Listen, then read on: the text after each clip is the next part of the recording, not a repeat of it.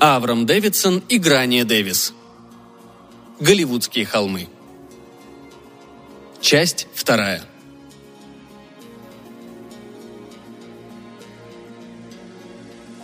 Комната была совсем не похожа на обычный врачебный кабинет, это уж точно. В ней было полно всяких диковин. Черепа, чучела, разные фигурки и фигурки в банках. Другие доктора не угощали ее блюдами, приправленными разными специями. Нравилось ли ей? Трудно сказать, все было так необычно. Но к делу. «А какое лекарство, по-вашему, мне надо принимать?» Доктор, глядевший на нее очень внимательно, был, казалось, застигнут врасплох этим вопросом. «Лекарство? Какое лекарство? Ах, лекарство! Ну, конечно, непременно. Так-так». Он встал и стал рыться в шкафчике. Наконец он вытащил какой-то странный пузырек со странным порошком. «На моем родном острове Суматра», — объяснил он, — «я очень заинтересовался естественной историей и ботаникой, а также зоологией и фармакологией, охотой на рыб и зверей. Ну и вот. Но это детали». Дороти рассматривала порошок. «Его что, надо принимать ложками, доктор? Не в капсулах?» Он все глядел на нее своими странными блестящими глазами. «Принимать? Да-да, но сначала необходимо, чтобы я исследовал вас». Ну, то, что он делал с Дороти до, после и вместо осмотра, не слишком отличалось от того, что делали другие мужчины, хотя и не были докторами. Разве что пальцы у него были очень проворные. Она нашла, что это, ну, интересно, что ли. Лежать на кушетке было гораздо удобнее, чем на заднем сидении какого-нибудь вшивого драндулета. А пряности и благовония пахли лучше, чем автомобильная смазка.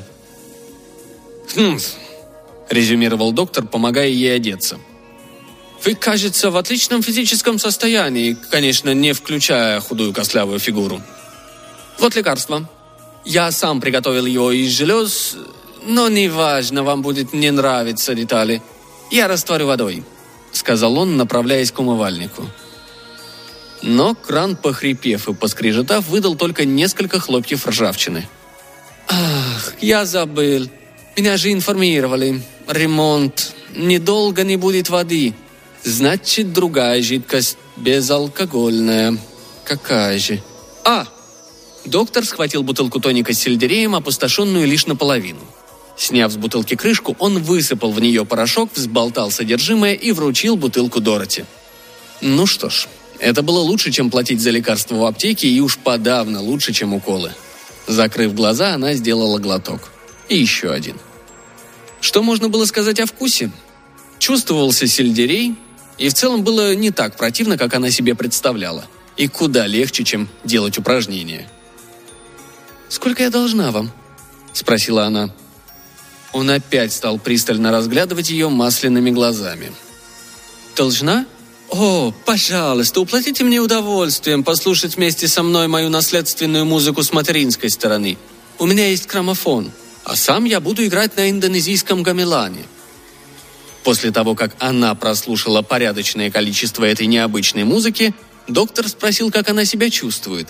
Она ответила, что как-то странно – Доктор сказал, что ему надо исследовать ее еще раз. Она сказала, что сначала ей надо в ванную, а сама, сняв туфли и держа их в руках, тихо покинула обитель Сонга Пхонг Пхонга Ван Левенхойка Дра Филос и отправилась домой.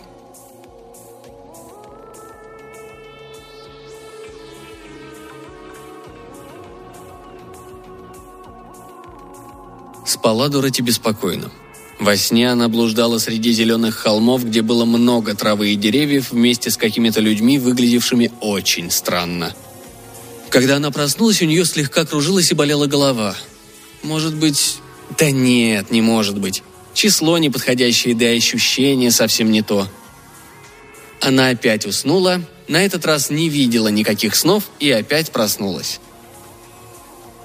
Когда она пошевелилась в постели, ей показалось, что она стала тяжелее. Неужели лекарство подействовало так быстро? Она поспешила в ванну и встала на весы. Опустив глаза на шкалу, она увидела две вещи. Во-первых, Она действительно прибавила в весе. И еще как! Во-вторых, ее ноги были покрыты темной шерстью. «О боже!» – воскликнула она и, скинув ночную сорочку, метнулась к высокому зеркалу. Шерсть была не только на ногах. Она покрывала все ее тело. В зеркале перед ней стояло косматое существо. Насколько Дороти могла понять, она превратилась в гориллу. Конечно, превратиться в гигантского таракана было бы еще хуже, но это был единственный плюс, какой она видела в произошедшем. В дверь стучали и стучали.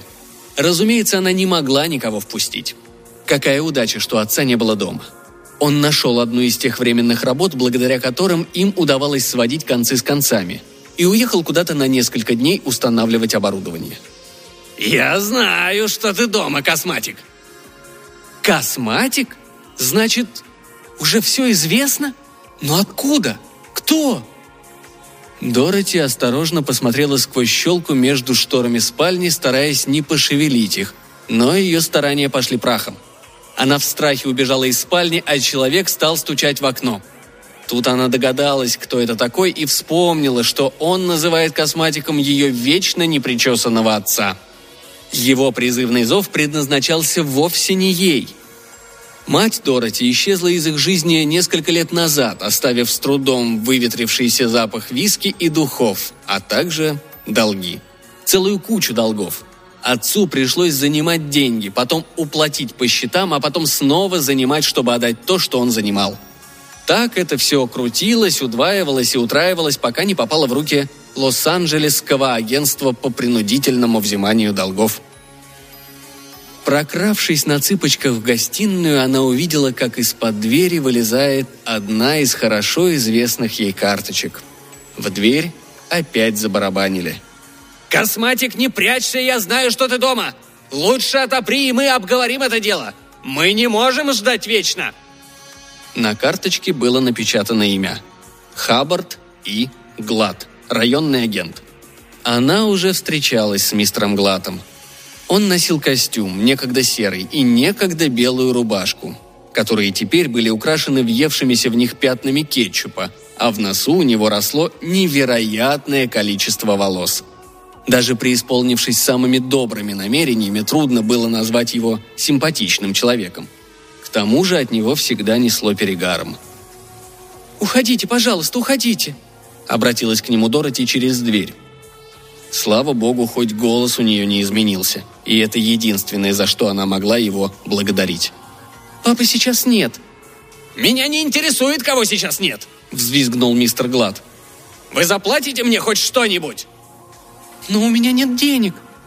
Мистер Глад издал что-то среднее между хрюканьем и рычанием. «Вечно одно и то же. Папы нет дома, у меня нет денег». «Ну вот что. Раз нет денег, у меня другое предложение», — сказал он более тихим и оттого еще более противным голосом.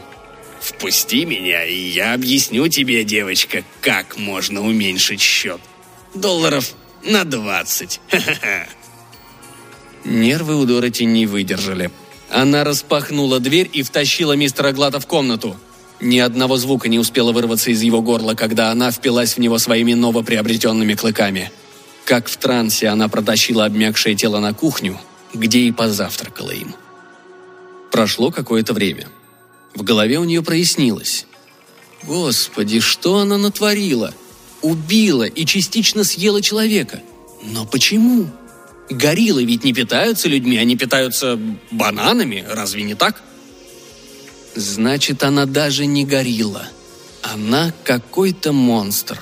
Оборотень? Дрожа от ужаса и пережитого потрясения, она подошла к большому зеркалу, висевшему в передней, и с отвращением завопила. Шерсть на ней потемнела и стала жесткой, черты лица тоже огрубели. Вместо ногтей на пальцах отросли когти. Правда, на них еще частично сохранился лак, носивший название «жемчужный персик». Перестав вопить, Дороти осмотрела свой рот и увидела, что он полон желтых клыков. Она разрыдалась. Как могло такое случиться с ней? Девушки всегда задавали себе этот вопрос, обнаружив, что они ненароком забеременели. будто они не знали как. Но то, что произошло с ней, было хуже, чем беременность, в миллион раз хуже. И потом, причина беременности всем хорошо известна. А что было причиной в данном случае, она и предположить не могла. Но тут ее вдруг осенило, словно гром ударил или молния вспыхнула у нее в мозгу. Этот подозрительный экстракт из каких-то желез, которые она вчера принимала, чтобы пополнеть. Но не таким же образом. Единственное, что оставалось, пригласить доктора домой, чтобы он дал ей какое-нибудь средство, оказывающее обратное действие. Только ходит ли этот доктор по вызову?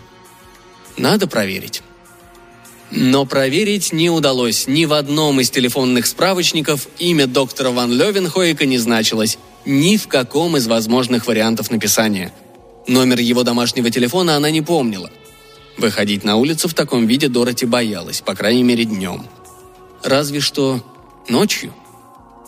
Если кто-нибудь узнает, что она сделала с мистером Глатом, ее посадят в тюрьму, а может быть даже убьют или упрячут в психушку.